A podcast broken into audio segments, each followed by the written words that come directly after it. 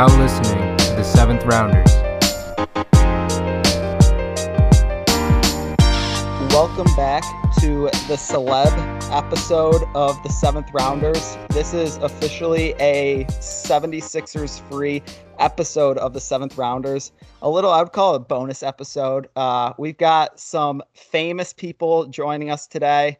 Everyone better sit down. Buckle up. Take a deep breath before we get into this. It's a privilege to announce that Connor, yet again, has bailed on us. So the two people you're really here for to begin with, John and I, are going to be leading this program. And we've got some special people that we'd like to introduce the world to. It's about time we got their names out there. We have a huge Yankee fan. You know what, John? I'll let John do the intro here. John, what do you have for the listeners? Sir. First of all, I just want to say Connor, super selfish, once again, proving himself, putting himself first over the seventh round conglomerate. But, you know, it gives us an opportunity to get a little creative, let the juices flow. You know, for the majority of my day, if you think about for all my SpongeBob fans, you know, the scene, Patrick Star, a little thought cloud goes up and all of a sudden it's just a spilled milk. That's my brain for the majority of the day. But now I get a little chance to be creative. So here we are. Last minute texts fired off, frivolously trying to grab a couple of guests for the show. Happy to announce first guest of the day. You know, he's a versatile, he's an athlete. He will surprise you on the basketball court for both his stature, size, quickness, quick hands. He's not afraid to get dirty, create a couple steals, some turnovers. He'll fire off a crisp little pass at you too. The ace, folks, without further ado, joins us for the first time. Talk a little Eagles, talk a little Yankees. How we doing, fellas? How we doing? I think we found a Powers replacement. I'm going to be honest. You know, he brings that energy that we need. It's gotten a little stale recently, and I think the ace is exactly what we need on this wonderful Wednesday night. We sit here recording, and I'd like, you know what the best part is? I'm free of charge. You know, you don't have to pay me a thing to come out here. Connor was getting expensive, I will say. So yeah, it's nice. Recent contract talks were getting high, and you know.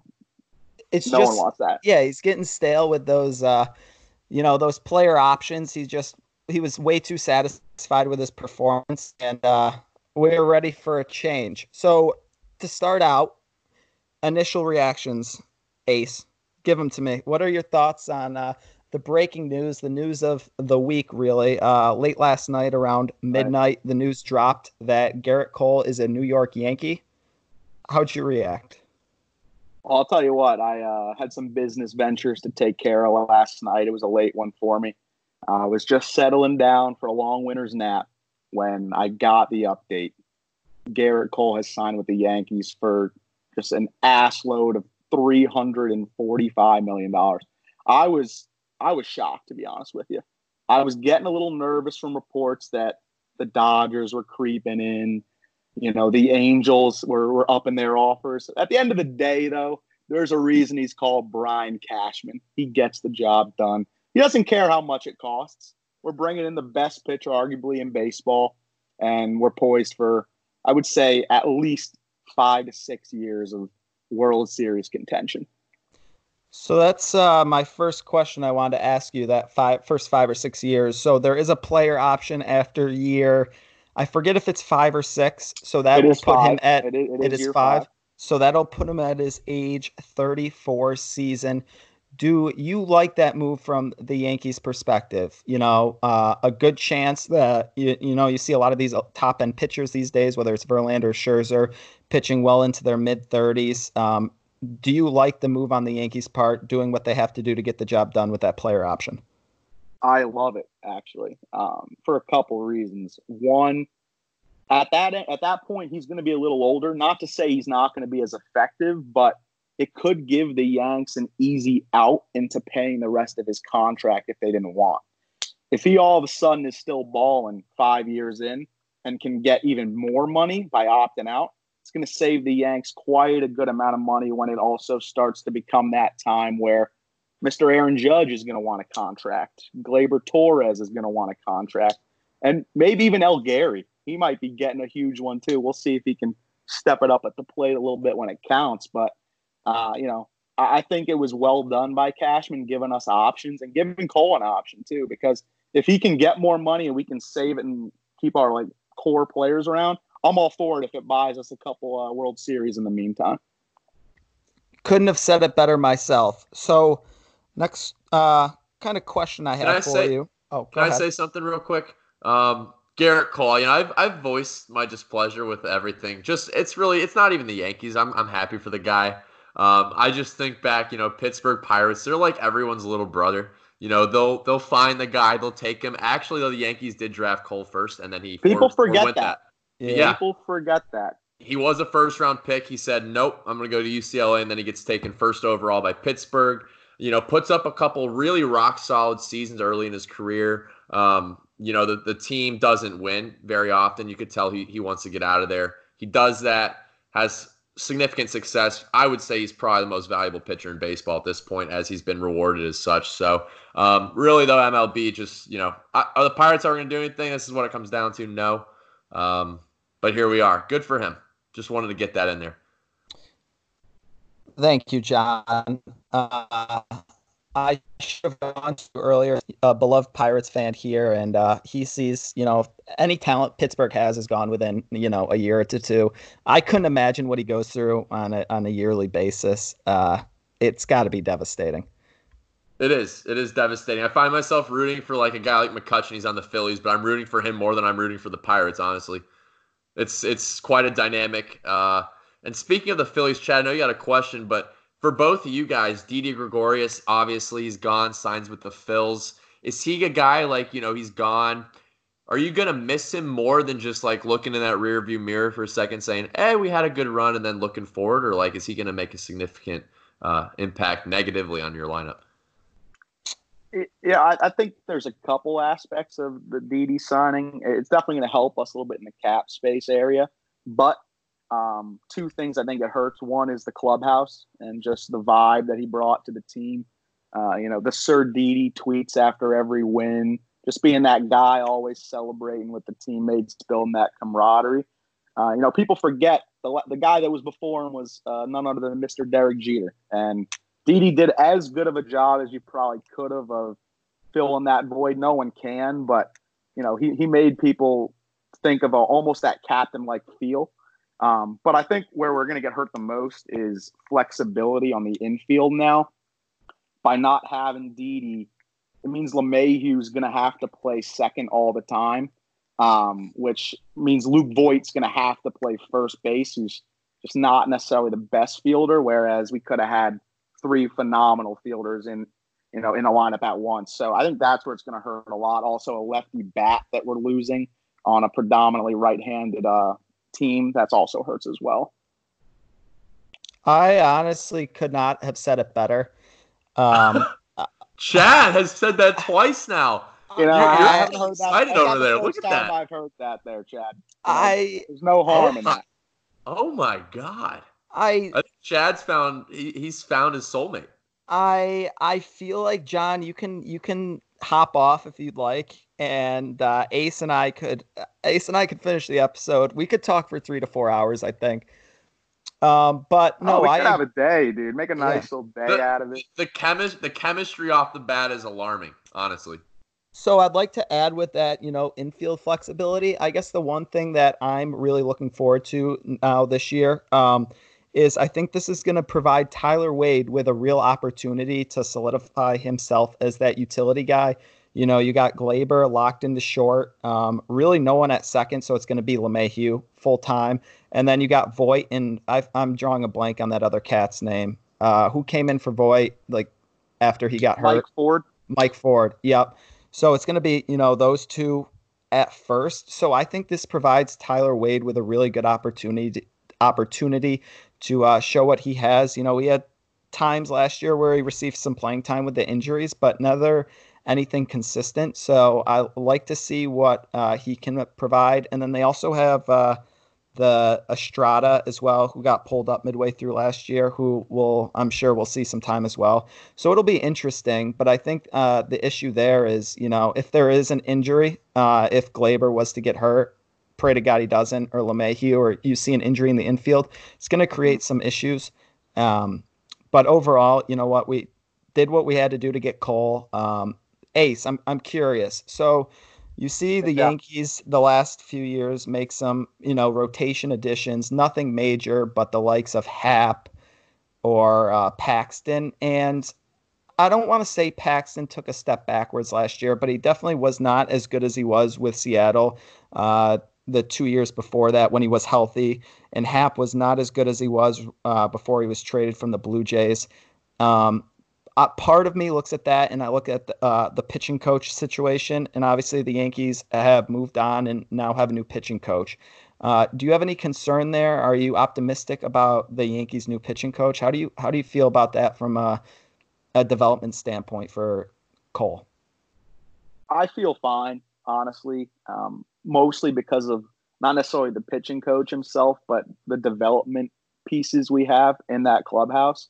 I mean, you saw in the reports that Andy Pettitte was a major reason that Cole signed with the Yankees. He's also one of the Yankees, you know, development pieces that we have to utilize. And I mean, just look at the core of pitchers we've had in our history. I mean, there's no doubt Mariano's not dropping by from time to time to give some advice if he has to. I think Cole's already pretty much perfected his craft almost as much as he can. Things from now would just be fine-tuning. And I think he could get that advice on more of the intangible stuff, like pitching in New York, from like Andy Pettitte and those players like that. I think regarding Paxton taking a little bit of a drop-off, in the beginning of the year, yes, but people do forget he was on a 14 consecutive start win streak at one point, and also pitched pretty well in the postseason considering the early struggles. Happ is just old. I'm kind of out on Happ. I don't think he's going to be much of a big role piece.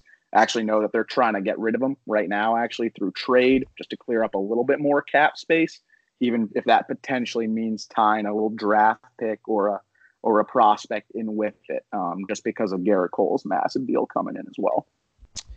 So going off of that last rotation spot, so, you know, a lot of people looking at, you know, projections for next year. So Cole, Sevy, 1 and 2. I personally think Paxton is still the third best pitcher on the roster. And then Tanaka is going to be in that fourth spot for 2020. Who do you want to see, or what do you think is going to happen with that fifth spot? I personally see, you know, Erman. I don't know what his deal is, but he's obviously going to get some starts. I think they're going to give Jordan Montgomery an opportunity. I think Loaisiga will see a few starts. You see just a constant rotation in that fifth spot just to limit some of those guys' innings? Yeah, I could see a pitching by committee, if you will, in that spot. Definitely want to see Montgomery. He started fantastic before he had the injury. I think he could really be a key piece for us. And then Herman was also arguably in contention for, you know, AL Cy Young before he got that suspension and went down as well. So, I mean, I would like to see probably both, and then maybe who's the hot hand could be something that we go to. I don't know how sold I am on Loaisiga. To me, every time he comes in, I judge it on, am I nervous? And when he comes in games, most of the time I am pretty nervous. Okay. So I don't know if I'm too confident on him. But Montgomery and Herman, I love. I think that they could be really good young pieces for us. And then last note on that, does this push the Debbie Garcia timeline back a bit? The Yankees' number one overall prospect, who some wanted to see up at the end of last year. That wasn't the case. Do you see that pushing back his timeline? Do you see him now as a trade chip with Cole in the mix? What are your thoughts? I don't know if it necessarily pushes back his timeline. I could still see the timeline being whatever they had it being. They're normally pretty stubborn on those things. And with their young players, they don't want to bring them up too soon. I mean, you look at a guy like even Aaron Judge, for instance, like kind of just burst onto the scene. And I think part of that is because of the way that we prepare them. And, like, they're already ready to roll by the time they get up there, full-on professional mentalities. And I think you'll see them for, like, little bits and pieces here, just like Estrada. But I don't think it's going to be anything noteworthy or massive. Okay. John, do you want to chime in at all? You're a little quiet over there. Yeah, you know, I'm ready if you guys are ready to christen a new topic and move to the NFL. The Ace, you know, big Eagles fan here. And people have been saying this, the second coming of Brian Westbrook. Did Boston Scott single-handedly defeat the New York Giants the other night? You know what? I think he did.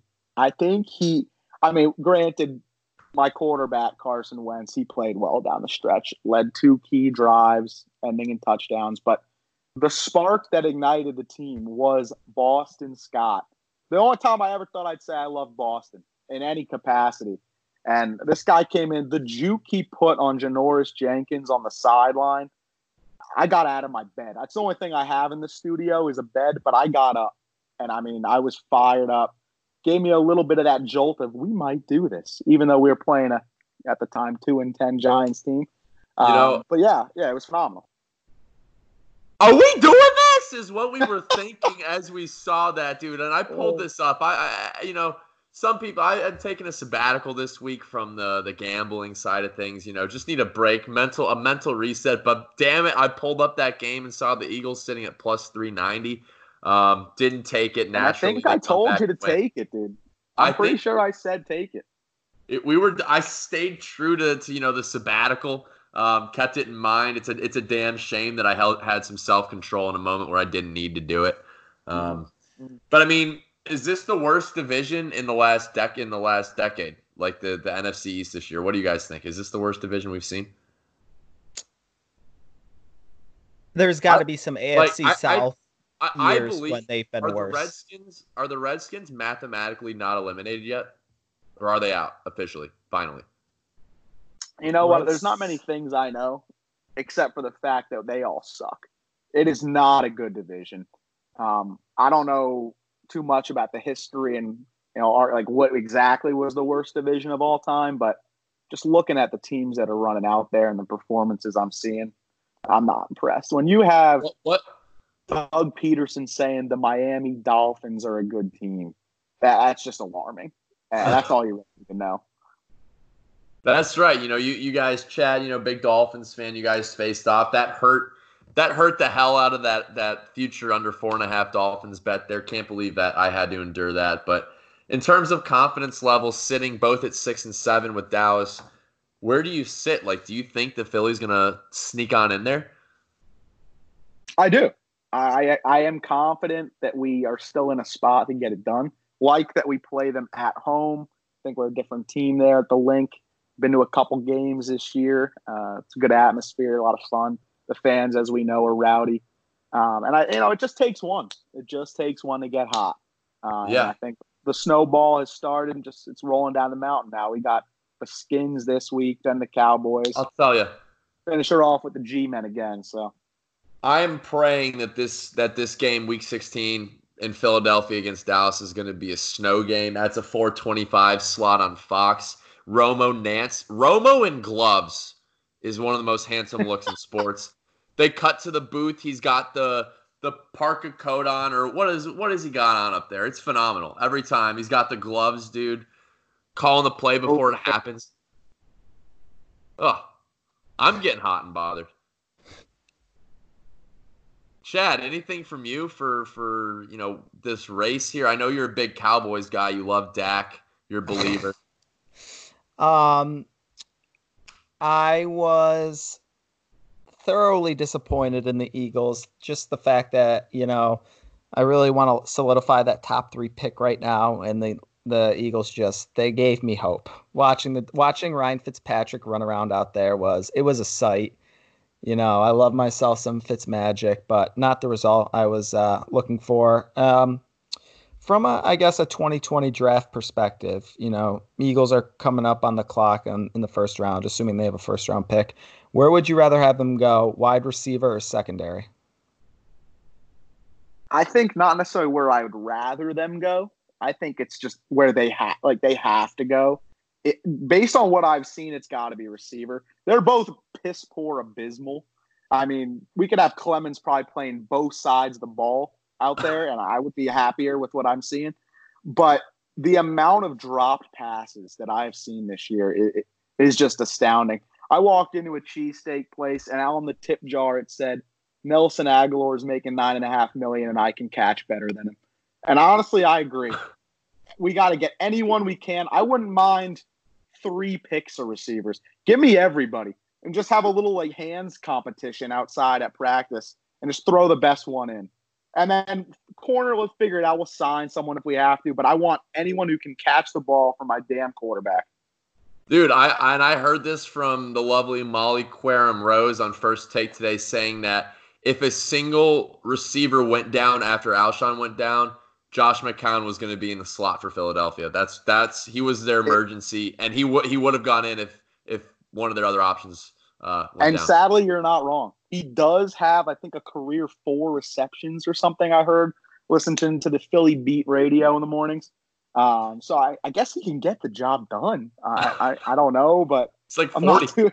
I'm not too happy about McCown running out there, for like a 40-yard fade or something. I mean, come on. Yeah, that's not what you want. Well, hey, we appreciate your time on the show today. Hopefully we can do this again, a little 3-man dude date in the future. It's been real. It's been fun. I know you guys hit it off. Anthony, last question. Last thing to leave everyone with. I know you've dealt with it in the past.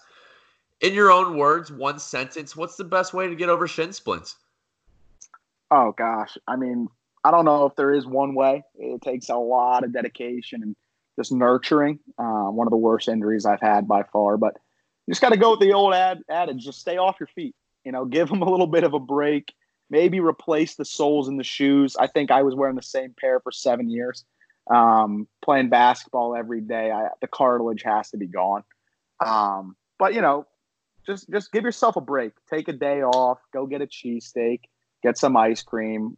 Throw on the podcast and relax. Love it. All right. Well, hey, you have a safe evening. Don't do anything I wouldn't do out there. I definitely won't. I can definitely say I won't do anything near what you would do out here. But, Chad, it was a pleasure. Thanks for having me. It was appreciated. And go Yanks, baby. Go Yanks. Please, sir. I want some more. Welcome back to the M&M segment. Our dear, dear friend, possibly our biggest fan. Is it safe to say potentially our biggest fan outside of your father, of course, John? Is this If not, there's a problem. I mean, with the guests on today, I think they're definitely towards the top.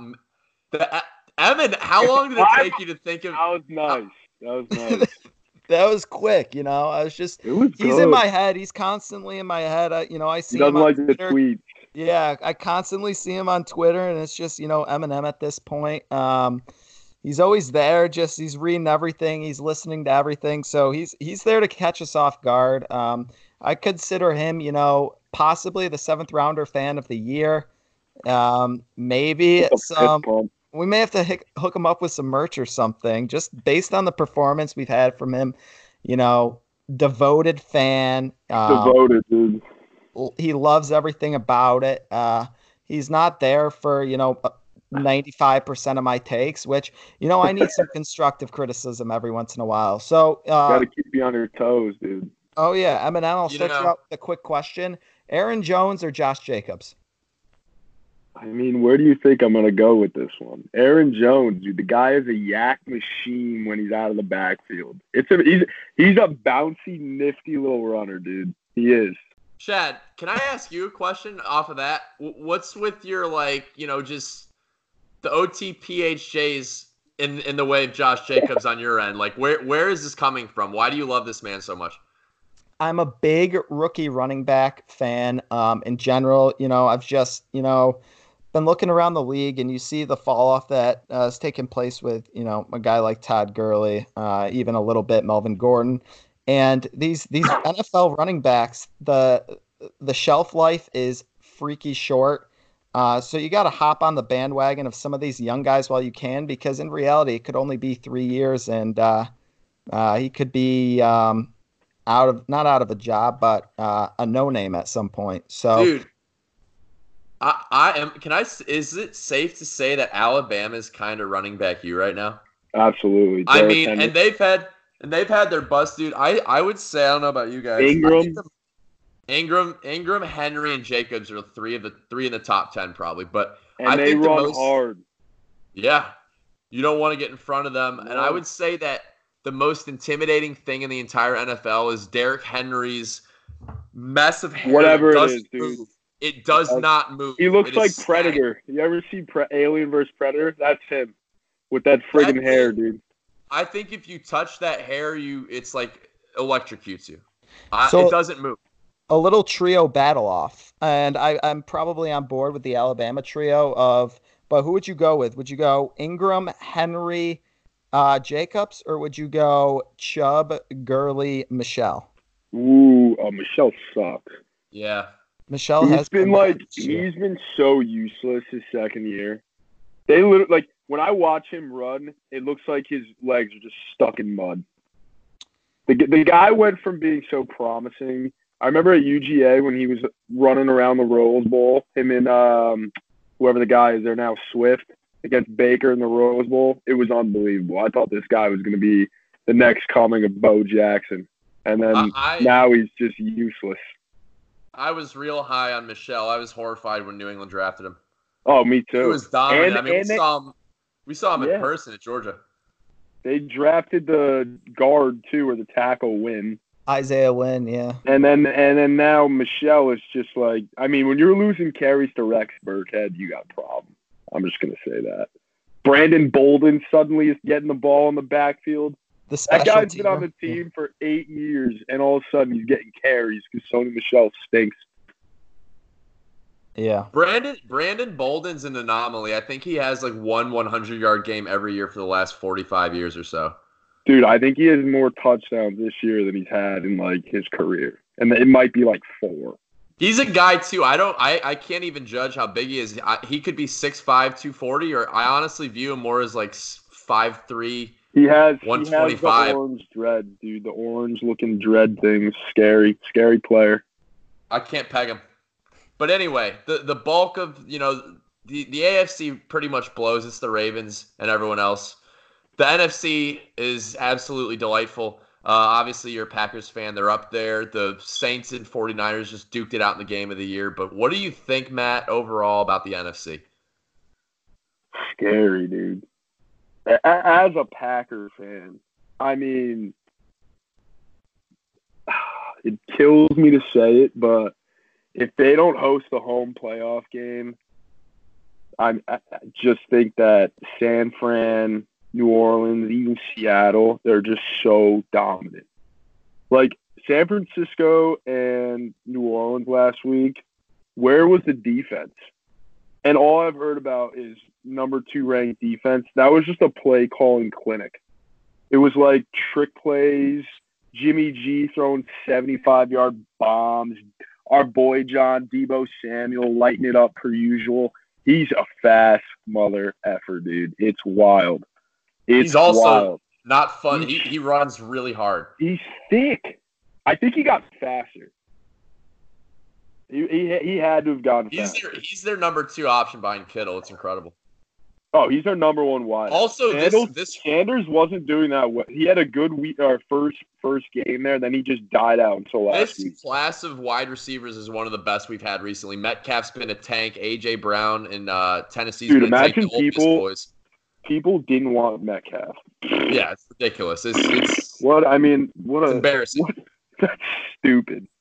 I think his best comparison is Kamara coming out, not because of the size, dude, but Kamara was completely underused at Tennessee, and Metcalf was completely underused at Ole Miss, and I think that's why people are hesitant on both.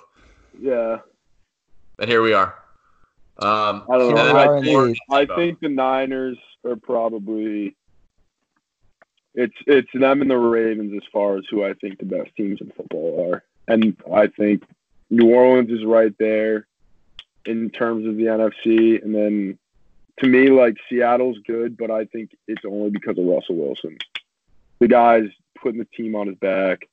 To me, in some sense, he's almost more impressive than Lamar just because I don't think his team is that good. That's just me. But obviously, Lamar is the MVP of the league, guys, putting everybody on skates. But, So and then you have the NFC East. Oh, yeah. Trash, dude. It's a pleasure to watch. Was Anthony fired up about his Eagles? Was he talking about his Eagles? Oh, he was. It was big time. Can only imagine. Listeners heard all about that. We've went over, Boston Scott's the next Brian Westbrook and all that. That is our guy, Boston Scott. Yeah, that team might be so miserable. Kind of little bit the Boston Scott episode to a sense. The Boston Scott coming out party. We might have to get him on the show. This is the Seventh Rounders podcast. Is officially a Boston Scott podcast. As it should be. Yeah. So, looking at the NFC standings right now, it looks like, it looks pretty set in stone for the most part. Obviously, Seattle's a game back from San Fran. We still expect San Fran to win the West. So looking at that second wild card spot, Seattle locked into that first wild card spot. Looks like a battle right now between the Vikings and the Rams. Vikings 9-4, Rams 8-5. Are you guys locked in on Minnesota as that second wild card, or do you think the Rams could give them a little run the last 3 weeks? I think that who it is right now, the six that are in right now, is who it's going to be. But I don't see Green Bay as a 2 seed. I see them as a 3 seed, only because I think Green Bay has to play Chicago, Minnesota, Detroit. I think those first two could go either way. Could be loss, could be wins. I just don't think Minnesota is going to drop out of the wild card pick. I mean, they could still easily win the division. So I don't think the Rams are going to have enough to jump. They have a tough game with Dallas this week. Dallas coming off 3 straight losses, dude. In Dallas, they're going to be fired up. This is essentially playoff football for them. I keep telling myself, not a must-win situation, can't lose. But I've been saying that to myself about Dallas for the last 3 weeks. So I mean, whatever. But yeah, I think the 6 right now are who's going to get in. I'll tell you, the Rams, Chad. I know you picked them for the Super Bowl. They're getting hot. They're getting hot when they need to. I want them to lose. And really just the last 2 weeks, but they've got an uphill battle. They do play Dallas and the 49ers back-to-back before probably just demolishing the Cardinals again. Chad, is there any shot your early preseason Super Bowl pick, the Rams, sneak in to the 6? I don't know who. So I know Minnesota has Green Bay again. I don't know who Green else. Green Bay. I think they have Chicago, maybe. San Diego Chargers and the Bears. Do they have to go out west?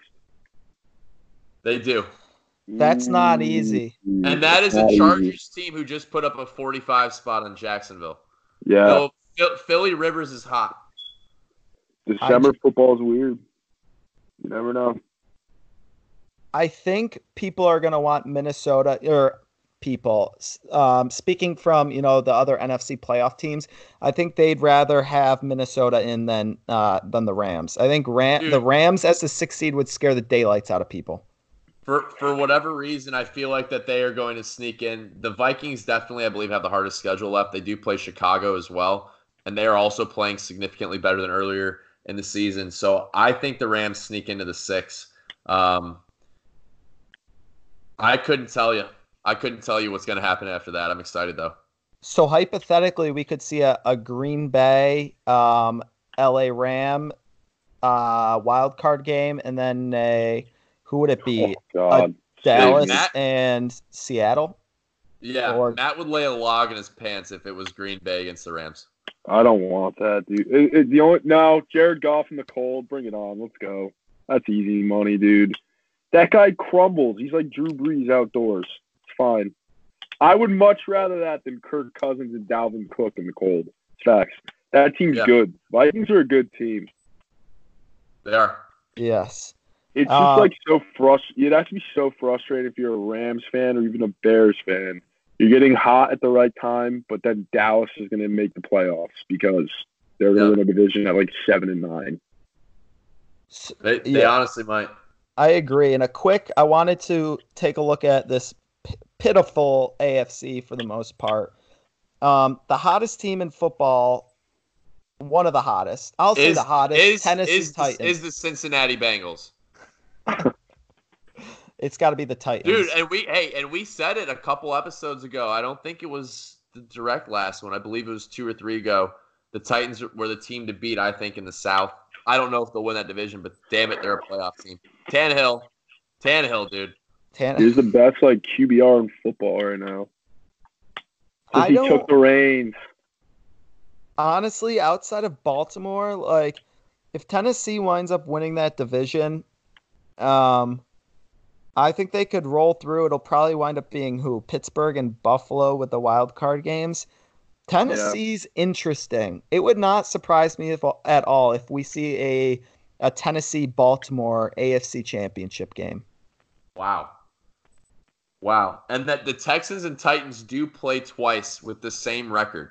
Yes. These last 3 weeks. The Titans also have the Saints. So you really got to hope you beat Houston twice there if you're Tennessee. No doubt. I think that New England is going to lose in the divisional. I think it's going to be Lamar versus Patty Mahomes in the AFC ship, if that seeding is possible. I think for an entertainment aspect, that would be unbelievable, and I wouldn't know what to do. It'd be so much quarterback play that I don't think I'd even want to get up from the friggin' couch all day. I'd be glued. Is there a chance in hell that we see the Buffalo Bills circle the wagons to the AFC Championship game? Dude, if they get a home game, run the rock, play D. Buffalo in the wintertime, if they do, they're going to be a wild card. I guess they could still win the division. They play New England. They do play New England. They play the Steelers and Jets. It would not be crazy to see Buffalo run the table here and win that division. I'm saying it wouldn't be crazy. You'd hate to see it. Really look bad, dude. When have you seen such panic from Pats fans? It's amazing. It's the greatest thing that's happened in recent memory, honestly. Dude, the cheating. Get these. Oh, they're just so aggravating. God forbid one game call against the Patriots. I know, and everyone was yelling and complaining about these stupid-ass calls. Remember what happened in the Steelers game when he caught the ball, went over the line, and they said it wasn't a catch? Dude, Shout out Connor Heath, John. Oh, well, he had another chance and threw a pick. Yeah, well, Brady didn't convert on fourth down. Idiot. Even if I believe they ended that drive where he really scored, but they called him out. I think they ended that with a field goal. They still would have needed to score again. So who's to say what could have happened? It's ridiculous, honestly. Missed a field goal. John, question for you. Who has a worse wide receiver corpse? The New England Patriots or the Georgia Bulldogs? Or the Philadelphia Eagles. Those are three really, really bad receiving corps, dude. Really bad. So pathetic. But honestly, I think New England, if N'Keal Harry gets going, him and Edelman. They played him 2 plays, John. Yeah, and I don't get it. I really don't understand. Belichick, I'm here sitting on Skype talking about it, but like. Disciplinary shit. Belichick. I don't know. But you got to play the guy because he's significantly better than everyone else. Dorsett is the most unbelievably mediocre receiver who gets playing time in the NFL. Sanu sucks. Sanu gets traded there. Yeah, he's made no impact. They just have anyone. Everyone was like, oh, just give him the Super Bowl. Dude, but they're really missing. They have no tight end. They are last in the league in tight ends. It's crazy. Yeah, it's crazy. It's crazy. I don't know. All I know is I don't think anyone fears that team. Also, their defense, great defense. I'm so sick of historically great. When you play Sam Darnold, friggin' Fitzpatrick, and all these other bums, dude. They didn't even play. Oh, they did play Darnold. You see him ghost. That's right. I will be the one to apologize. And I think I did last week or 2 weeks ago. I had a bad take on that. I think after week 6, I was claiming that Pat's D one of the best ever, and you drank the Kool-Aid, dude. I would like to take that back now. You drank the Kool-Aid. Although they did not play terrible against Mahomes, holding Mahomes to 20. Oh, they're still a good defense. That's not what I'm saying, but they're like, oh, they're scoring. When's the last time that they had a touchdown on special teams and defense? Yeah, that's all they were doing earlier, and it masked all the problems that Brady was having because they would put up 30 and like 21 of it was coming from the defense. So do you consider that? So I look right now, and I think, you know, Baltimore, Buffalo have probably the two best defenses in football. You put New England third. Niners. Who? Niners as well. Only Niners reason is because I think their pass rush it's got to be number one in the NFL. I'm pretty sure it's probably ranked number one in the NFL. But in terms of, I watched Bosa just destroy the Green Bay Packers. That D-line is unbelievable. And they're all young. They're all first-round picks who hadn't blossomed yet, and now they have the problem. Does that guy Solomon Thomas even play? Yeah. I don't think he sees the field. I think he's like a rotational guy. That's how loaded they are. A third overall pick, he's a rotational guy. I mean, it's just – that team's sickening. And it's so damn annoying because they got that handsome-ass Jimmy G dude leading the charge. They got a Deebo Samuel. Kittle was dragging people by the face mask, running down the field last week, dude. I think – I honestly – I have it pulled up right now. I'm looking at a future bet on the Niners to win the Super Bowl. I might place it. They are so good. Yeah, they're good. They go into the Superdome, throw up 48, and their defense doesn't even play well. That hasn't happened all year. They're unbelievable. Shanahan's a wizard. He's a wizard, dude. Do you see these play calls? It was ridiculous. I love the trickery, dude. It gets me so fired up. Especially, you know, it was a good trick play was the Pats. Damn it, dude. I hate to admit it. And then also, that's the thing about when you watch New England, when you see Brady get fired up, when he had that 4th and goal, yeah, or 4th and 9 or whatever, and he ran like 15 yards and he got up. And then Bill Belichick gave it the first down signal. I was almost rooting for him. I really was. People are going to kill me for saying that now. I mean, it's just different. It's just different with the Pats struggling. I don't know how to react or even what to believe. Come on, dude. You feel like everyone else has a chance. Watch, they'll still make us all miserable. So what's, at this point, if you could predict a Super Bowl matchup to leave the listeners with, Matt, what are you saying? What do you got for us? Pre-week 15 edition Super Bowl prediction. I gotta go Lamar. I'll go with Lamar, but I have a weird feeling. There's always that one team every year that's always rolling. Chiefs last year, Cowboys a few years ago with Green Bay beat them. That's always rolling, young players, and then they get stumped in the playoffs. I have a weird feeling that's going to happen to the Ravens or the Niners this year, but I think it's going to happen to Lamar. And I'm going to pick the Ravens, though, for now, just because I think they're head over heels the best team in football right now. I got to go with my Pack, dude. Come on. I got to pick them. Ravens, Pack. And that'll be the worst matchup ever because if you know anything about the Green Bay Packers, they cannot cover a running quarterback. Shout out Colin Kaepernick. I gotta pick my guy, dude. If they get a home game, Rodgers is gonna work the magic, dude. We'll be fine. Do the Green Bay Packers win the Super Bowl?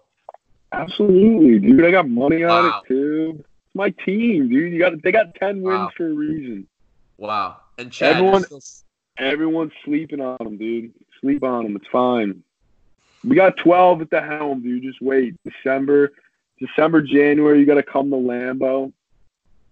Just saying. I mean, I don't hate it. If they do get a 1 or 2 seed, he's hearing all the noise, dude. That's when he plays his best. If they beat Chicago this week in an impressive win, people are going to start to be like, oh, shit. Like, he's a bad man, as Stephen A. says, dude.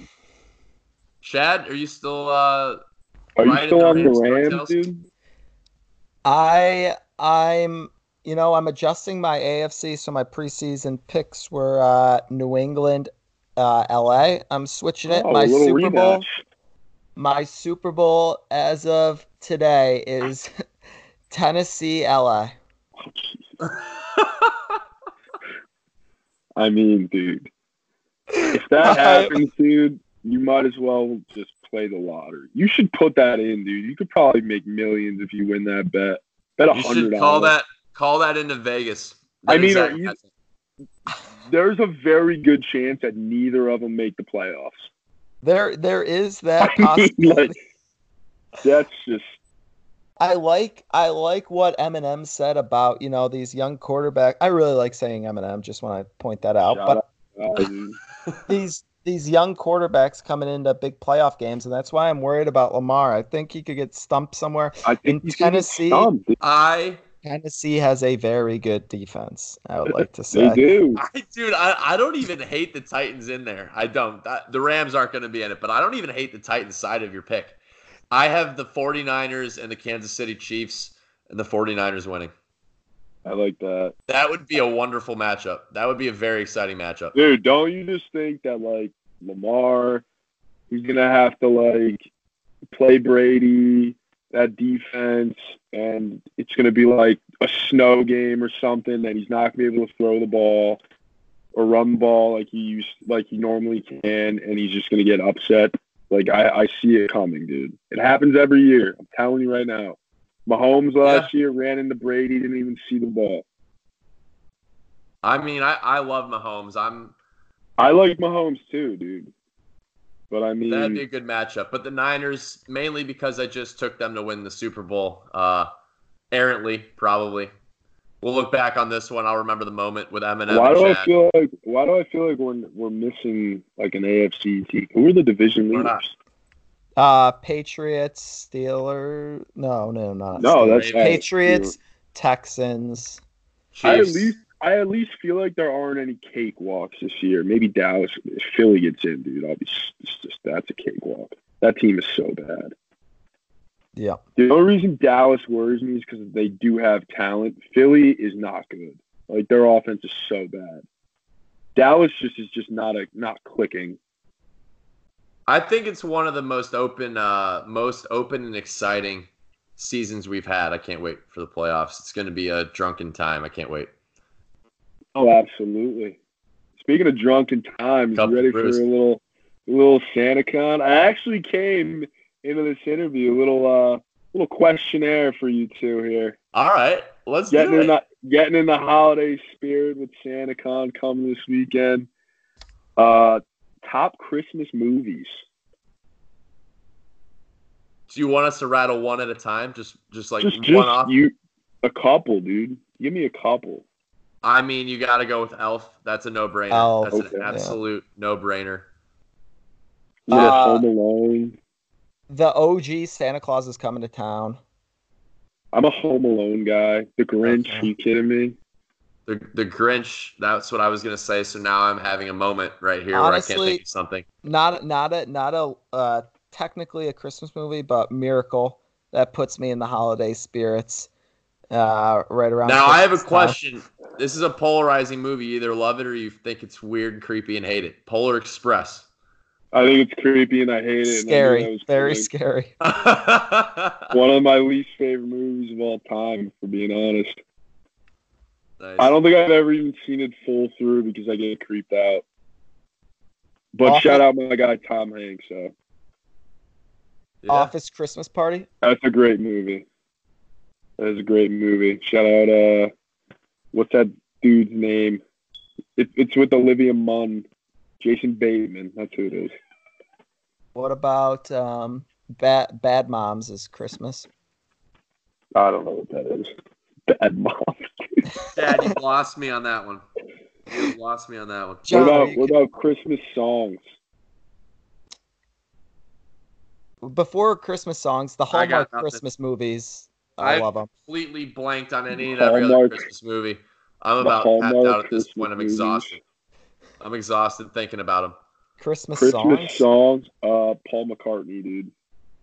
Dude, here's I mean, all I want for Christmas is you. The Michael Bublé Christmas album, the Justin Bieber Christmas album, the Jonas Brothers Christmas album. Just literally name every album, not a song. Jesus Christ, we're going to have the Seventh Rounders Christmas album soon. Everyone's making one. We might as well. I had a thought today. Could you imagine if, like, DaBaby made a Christmas album? I'm sure I'd see it posted on your Instagram Gucci stories. Mane, dude. Well, could see a Gucci Mane, Saint Brick intro. A little Saint Brick intro too. That's a good Christmas song. We can't play that one for the kids at home, dude. Well, anyway, Chad, any closing thoughts here before Matthew sails off into the sunset on his trusty noble steed? M&M stepped it up tonight. Very impressed. I'm willing to negotiate a contract to bring him out or bring him back for a future episode. Did John Ace get that? You'll have to find out. Yeah, You'll have found out, but the listeners have already found out, so this is Inception, what's happening right now. That's kind of crazy. Back to the future.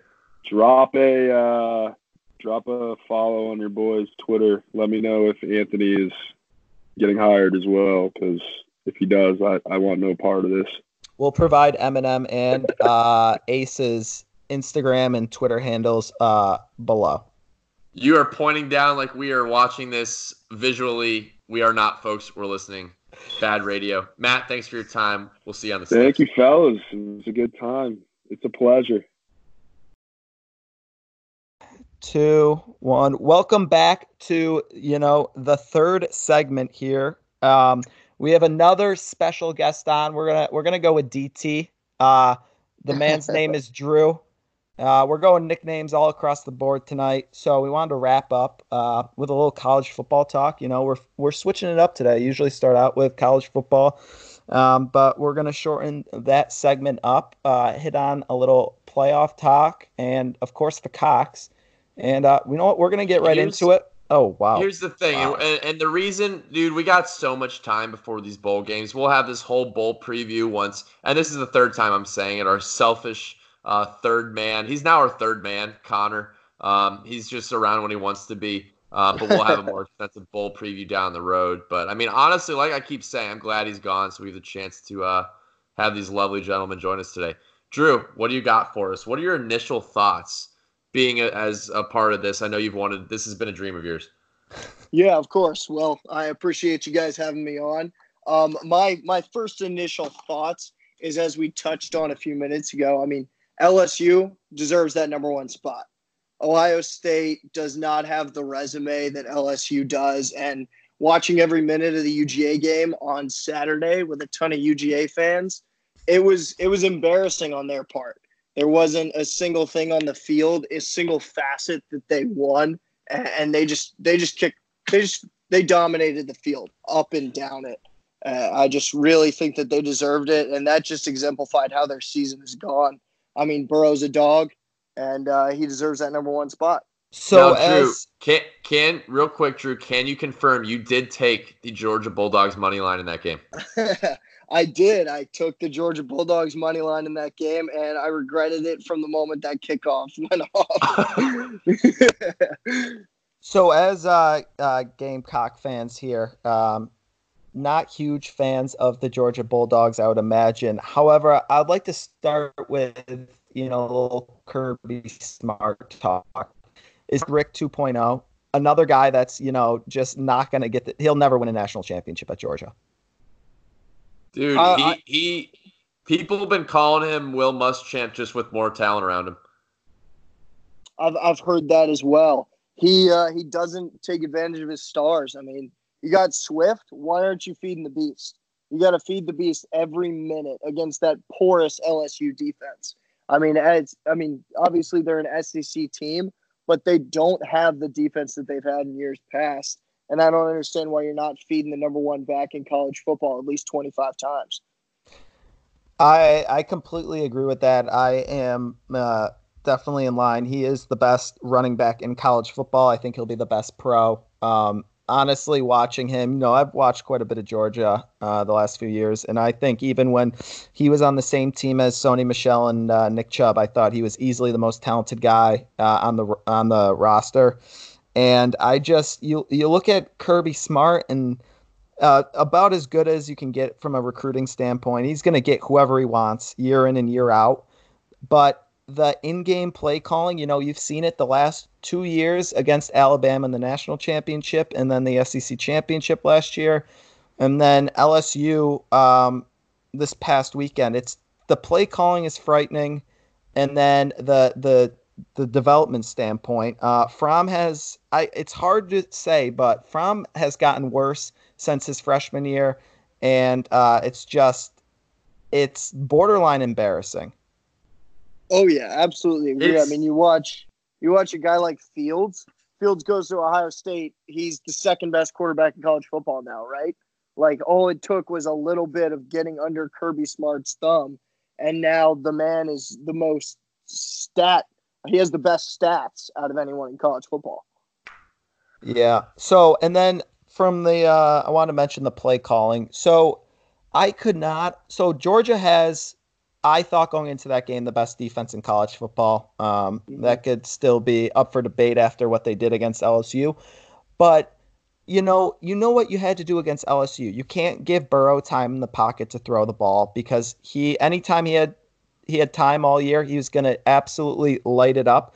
And Georgia decides to drop, 8 guys and rush 3 at points in that game. And it just... It was bizarre that he was not blitzing on any second and third and long, at least try and put pressure on Burrow, because LSU's run game is good, not great. It was baffling to me. I just while we were talking about, I was kind of thinking about what we have involved here. Specifically, Drew said second best quarterback, Justin Fields, but have you just looked at and thought about the 4 quarterbacks that we have in the playoff this year? This has to be the best. Oh, it's crazy. 4 quarterbacks that we've had in any playoff ever, with Burrow, Fields, Lawrence, and Jalen Hurts. That's unbelievable.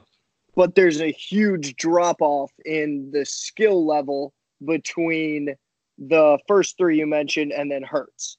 Hurts is not a good quarterback, but he's got the best receiver in college football who he can use as a safety blanket no matter any time he gets in trouble. And I think the coaching, I don't know if it's a development standpoint, but just Lincoln Riley is just as good as it gets at putting quarterbacks in situations to be successful. You can say the same about Saban with Tua, but, Tua was put in situations where he got injured. And you have not seen that with any of the Oklahoma quarterbacks. Hurts is definitely talented enough to find himself in the best quarterback system in the country and succeed. So that's why they've been as good. If their defense shows up like they did against Baylor, it's not going to matter. They're not going to beat LSU. But they could keep it close for a half, close enough before LSU just buries them in the second half. But I don't think that's going to happen. They're going to have the best game of the year after coming off their best game of the year. LSU, though, and we'll get into this, I'm sure, in a couple episodes in the future, but LSU is going to blow them out. Do you think Baylor's a good football team? I think that they're maybe the toughest, dude, because of their coach. Not necessarily the most talented, but that was a good win. And they did beat them twice, which is really tough to do against a top 10 team. I don't know. But like I said, LSU's going to smoke them. You know what? I don't know if they're going to smoke them, but I see that 46, 34 type game that's close going into the fourth, just because I don't think LSU is going to be able to stop the Oklahoma offense. I really don't. And vice versa, obviously. But I think it's going to be a high-scoring, close game, closer than the experts think. Yeah. Yeah, I agree, definitely. But from the Oklahoma perspective, I was reading, or may have been a podcast I was listening to, but they were talking about the quarterback situation at Oklahoma. And so going into this year, Oklahoma signed, his name is Spencer Rattler, a 5-star quarterback, the number 2 quarterback in the class.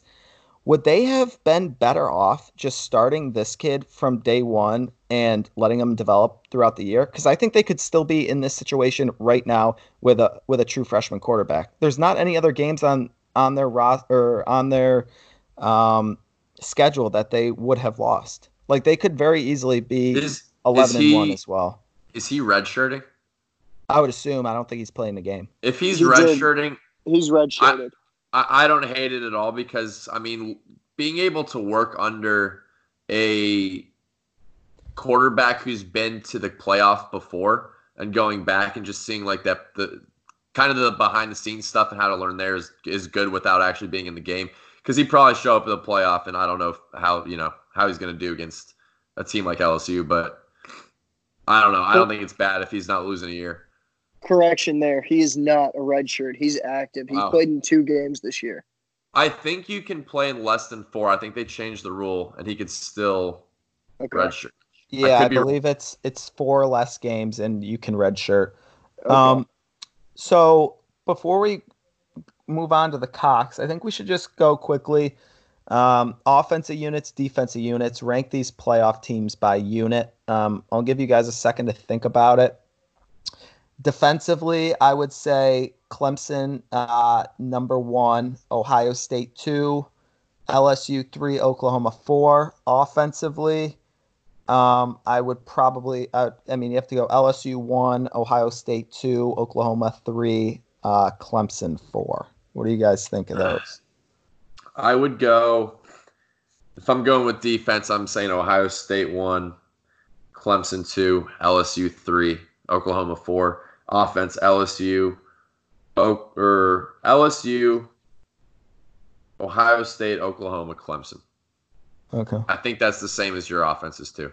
Yeah. But I had Ohio State number 1. Drew?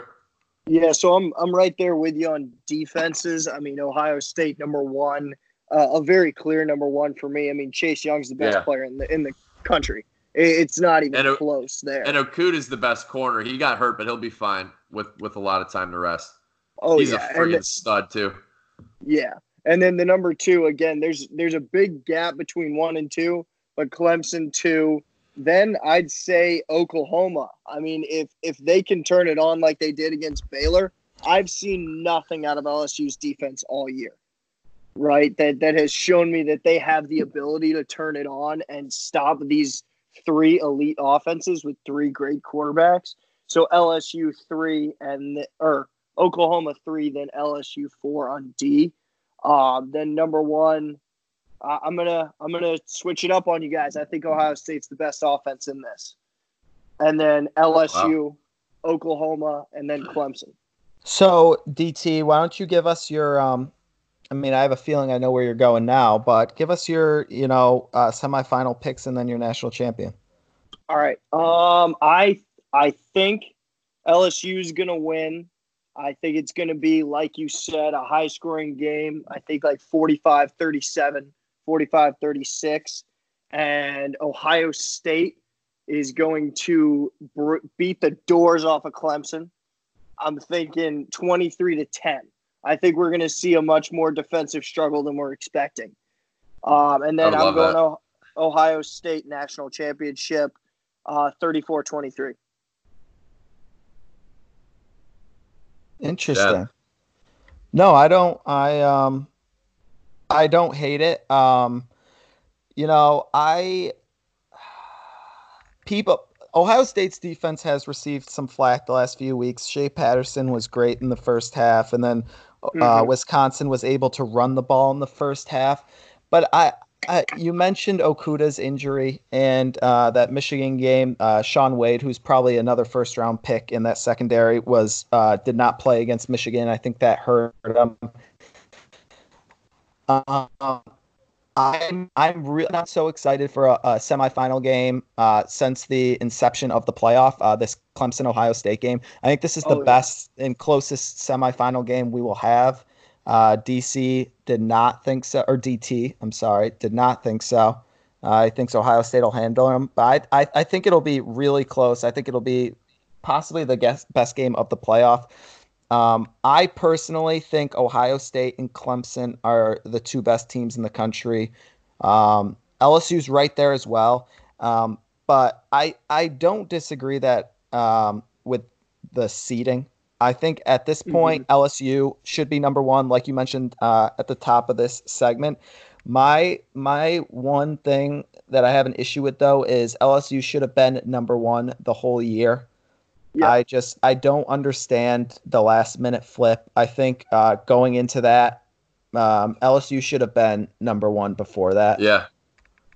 So I don't know. I didn't understand that. The committee was very knee-jerk. Like, they did that when they flipped it the first time, and then they flipped it because LSU dominated a pretty mediocre Georgia team, although Georgia was ranked 4, kind of by process of elimination, whereas Ohio State struggled for a full half against the number, 11-ranked Wisconsin team. So they're very knee-jerk in how they did that, but I would agree there.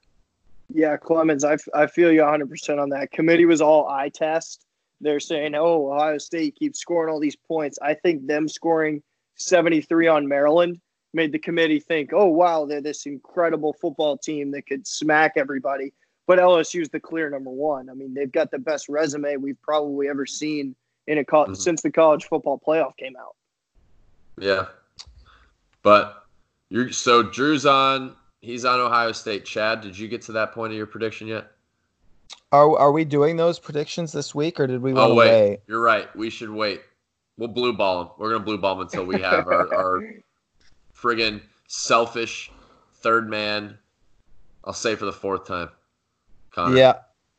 Drew, any other bowl games that stick out to you? You know, those get going in, a couple weeks now. Are there any bowl games that are must-watch in your eyes that you're going to be, glued to the TV for?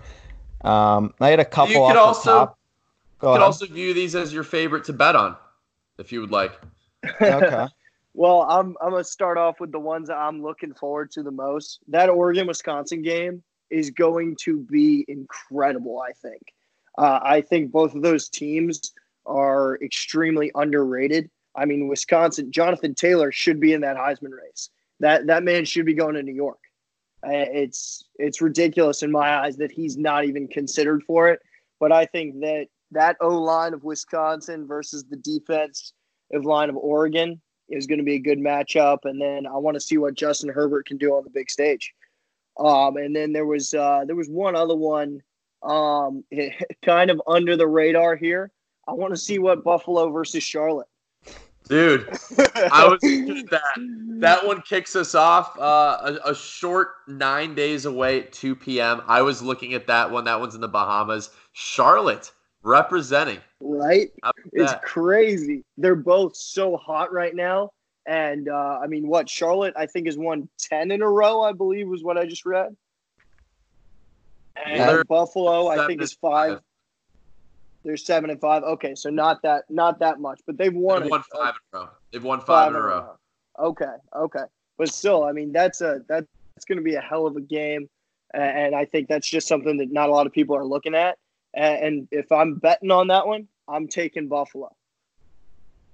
Wow. Okay, you heard it here first, folks. John, one early lock I want to throw out there to the listeners. I have one too, dude. I just got super excited about a game. Okay. Mine is pound. Everyone at home right now, pound the under 42 on Georgia Baylor. They may not score over 20 points total. Absolutely love the under there. I see a 10-7 ball game. Okay. All right, I don't hate it. Dude, I absolutely love the Cotton Bowl. Memphis against Penn State. Memphis is winning this one outright. I love them in here. Like, they are going to win this game.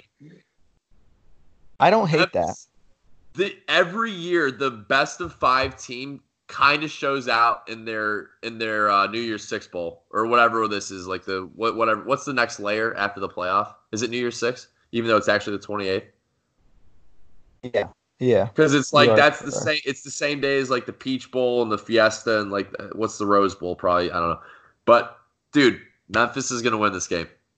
Wow. I'm saying it outright. Penn State, I believe I saw James Franklin just got an extension. He's just gonna be in La La Land with all his new money, dude. He's not gonna be coaching. He doesn't care. It doesn't matter. Memphis wins.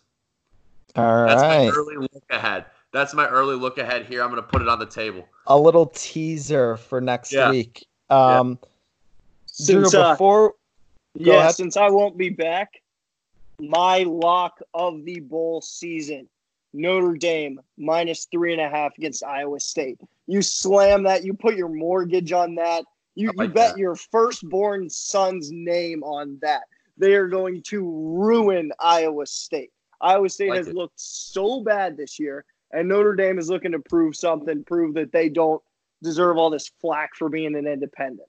Dude, it is honestly unreal that the spread is that small for a 10-2 and a 7-5. Kind of freaky, but I honestly couldn't agree more. I was looking at that one because it's right underneath the Memphis-Penn State game on the ESPN app. So I was looking at that, and I was like, wow, Notre Dame is a slight favorite. I love it. The Camping World Bowl. Oh, you slammed that one. I like that a lot as well. I mean, we may need to hire a few people after tonight's episode. But, Drew, before we let you go, I am – it's exciting. I'm done with Connor. I think we need to hire new people. But, Drew, before we let you go, give me your thoughts on the latest hire down in Gamecock land. So I'm a huge fan of Bobo. I mean, at Georgia, he showed he was an elite recruiter. The man, what I like the best about him is he's a Georgia boy. I mean, you saw his tweet today back in the 229. That's right down here in South Georgia. He's recruiting in my home state, which is where the best football players in this country come from. And I love it. I think he's going to transform that offense and turn Holinsky to the next level. Yeah, I'm pretty freaking excited about it too. How long was he at Colorado State? For like a year? No, he left the year Richt left. So I want to say he's been there 3 or 4 years. Okay. He was at Colorado State a total of 5 years. 5 years. And he had a record of 28-35. So I mean, not the best, but the man, you can't recruit to Colorado State. Who's going to want to go to Colorado State? Yeah, and he might just be better in that coordinator capacity, quarterback coach capacity too. I mean, but I mean, he worked with Stafford, Murray, and David Green. I mean, those were all good Georgia quarterbacks. So I mean, I'm excited as well. Yeah, he had some offense, some talent there. His last year may have been, if it was 5 years ago, so he would have been there that last year with A.J. Green, Gurley, Michel, Chubb, and then he would have been before that. Okay, but, you know, Chris Conley, a couple of those decent receivers as well. You know, he made those offenses tick, so hopefully, I'm indifferent with South Carolina, so I'd like to see them. It back, sounds like you got a little emotional right there. You felt it a little bit. I could place an over on South Carolina win total next year. I could do it next year. I'm ready to get hurt again. Chad, why would you do that, man? We are consistently going to let you down. Everything that I've learned as my 6 years being a South Carolina fan is, don't bet on my team. You know, maybe I can help turn that luck around. Please do, because we need it. Maybe. Well, Drew, any last-minute thoughts here before we let you go and ride off onto your noble steed for the night? Can't think of anything. It's been a pleasure being on with you guys. Hope to be back soon. Absolutely. We will run it back. Chad, what do you got for the listeners to conclude the show? I don't have much, you know. It's that time of year that it really just gets everyone excited, puts everyone in a good mood.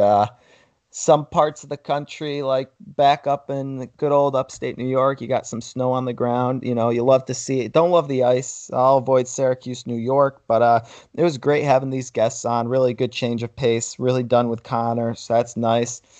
And with that, I just want to say, guys, get yourself a nice jacket for the season. It's getting cold out. You want to look good. You want to look your best. I made some Cyber Monday shopping. It's been approved by numerous outlets. I would say, you know, get yourself a nice outfit for the season. That's all I got. Some potential upcoming future guests that we are excited about. It's in the works right now. You know, a lot of John's friends. I love to have them. They're just enjoyable people. Hopefully we get the beautiful Alyssa on here sooner rather than later. But with that, adios.